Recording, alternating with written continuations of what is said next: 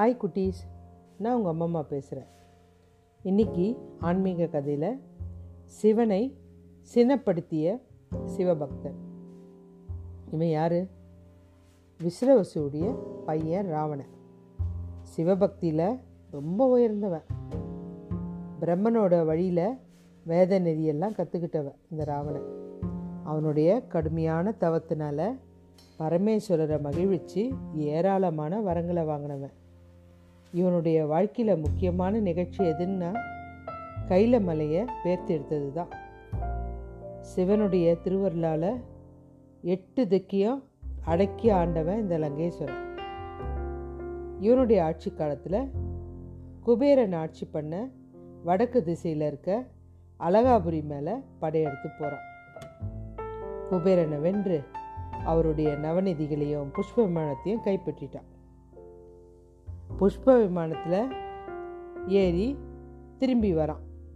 வரும்போது சிவபெருமான் இருக்க இமயமலையை கடக்க நேருது. அப்படி கடக்கும்போது அங்கே காவல் காத்துட்ருக்க நந்திதேவர் சொல்கிறாரு ராவணா பரமேஸ்வரர் கொலுவிருக்கிற இந்த இடத்துக்கு மேலே பறக்கிறது நல்லதில்லை. விலகிப்போ அப்படின்றார்.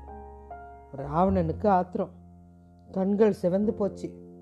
நந்திதேவரை பார்த்து சொல்கிறார் ஏ குரங்கே குரங்கு முகமுடையவனே நான் ஏண்டா உன்னை விலகி போகணும்? அப்படின்னு கேட்குறார் நான் என்ன விலகி போக சொல்லலை இந்த கையில் மலையை விலகி போன்னு தான் சொல்கிறேன் அப்படின்றாரு. ஓ இந்த மலையை சொல்கிறியா இந்த மலையை வேரோட பிடுங்கி எரிஞ்சிருவேன் ஞாபகம் வச்சுக்கோ குரங்கு முகமுடையவனே. உடனே நந்தி தேவருக்கு கோவம் ஏண்டா மூடனே உன் இஷ்டப்படி நீ நடப்பியா அதுவும் இல்லாமல் என்னை பார்த்து குரங்கு முகமுடையவனேன்னு சொல்கிற என்னை பார்த்து நான் குரங்குன்னா அவ்வளோ கேவலமாக போயிடுச்சா? உன்னுடைய அரசே குரங்குங்களால் தான் அழிய போது பார்த்துக்கோ அப்படின்னு சாபம் கொடுத்துட்டாரு. ராவண உடனே கோவமாக புஷ்ப விமானத்துலேருந்து கீழே இறங்கிட்டான். தன்னுடைய இருபது கையும் கையில மலையில் வச்சு பேர்த்தெடுக்க முயற்சி எடுக்கிறான். இந்த தகாத செயலால் கைலாயமே ஆடுது. சிவபெருமானுக்கும் தெரிஞ்சிருச்சு பார்வதி நடுங்கிறாங்க. சிவபெருமான் உடனே தன்னுடைய கால் கட்டவரில் அப்படியே அழுத்துறாரு. ராவணனுடைய செருக்கை அடக்கணும் அப்படின்ட்டு வலது காலில் அந்த கட்டை விரலால் கையில மலையை ஊன்றி அப்படியே அழுத்துறாரு. அளவற்ற யானை பலம் அந்த கால் அழுத்தத்துக்கு.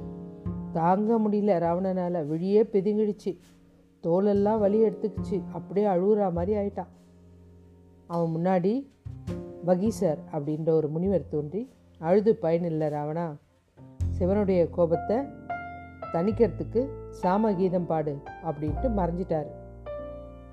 தவற உணர்ந்த ராவண தன்னுடைய பத்து தலையில் ஒரு தலையை பறித்து குடமாகவும் ஒரு கையை பறித்து தண்டாகவும் நரம்புகளை தந்தியாகவும் அமைச்சு ஒரு வீணை மாதிரி செஞ்சு சிவபெருமானுடைய உள்ள சந்தோஷம் அடைகிற மாதிரி சாமகானம் பாடுறாரு. ராவண காம்போதி ராகத்தில் சாம வேதம் பாட அவனது கானம் கேட்டு இறைவனுக்கே சந்தோஷமாயிடுச்சு. தன்னுடைய ருத்திர வினையை எடுத்து வாசிக்க ஆரம்பிச்சிட்டார் பாட ஆரம்பிச்சிட்டாரு. இந்த இனிய கானம் எங்கேயும் பரவுது. தேவர்களெல்லாம் அவங்களுடைய நிலையே எழுந்துட்டாங்க சிவபெருமான் இசையில் மயங்கி போய் தன்னுடைய கட்டவரிலையே எடுத்துட்டாரு. இதான் சந்தர்ப்பம்னு ராவணனும் மலை கீழே இருந்தால் அவனுடைய கையை எடுத்துட்டான். அப்புறம் அந்த பாட்டை பாடி முடிக்கிறான். சிவபெருமான் அவன் மேலே ரொம்ப சந்தோஷப்பட்டு உனக்கு என்ன வேணும்? அப்படின்னு கேட்டு அவனை சந்தோஷம் பண்ணி அருள் புரிகிற வகையில் சந்திரகாசம்ன்ற ஒரு வாழை கொடுக்குறாரு. முப்பது முக்கோடி காலம் ஆயிலையும் கொடுக்குறாரு. எல்லாவற்றையும் விட தனக்கு இணைய அவனுக்கு ஈசன் பட்டத்தையும் கொடுக்குறாரு. ஈசன் பட்டம் பெற்ற ஒரு ஈசனுக்கு சமமானவன் இந்த ராவணன். எத்தனையோ பேர் பாடினாலும் இறைவனனுக்கு ராவணன் பாடின அந்த சாமகானம் தான் ரொம்ப பிடிச்சது. இதை தான் கோயிலில் திருவிழாக்கள்லாம் இருக்கும்போது இந்த பாடல்கள் ஒலிக்கும்.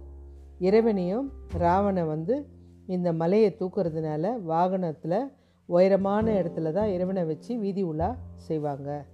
இதுதான் ராவணனுடைய கதை. ஓகே குட்டீஸ் பாய்.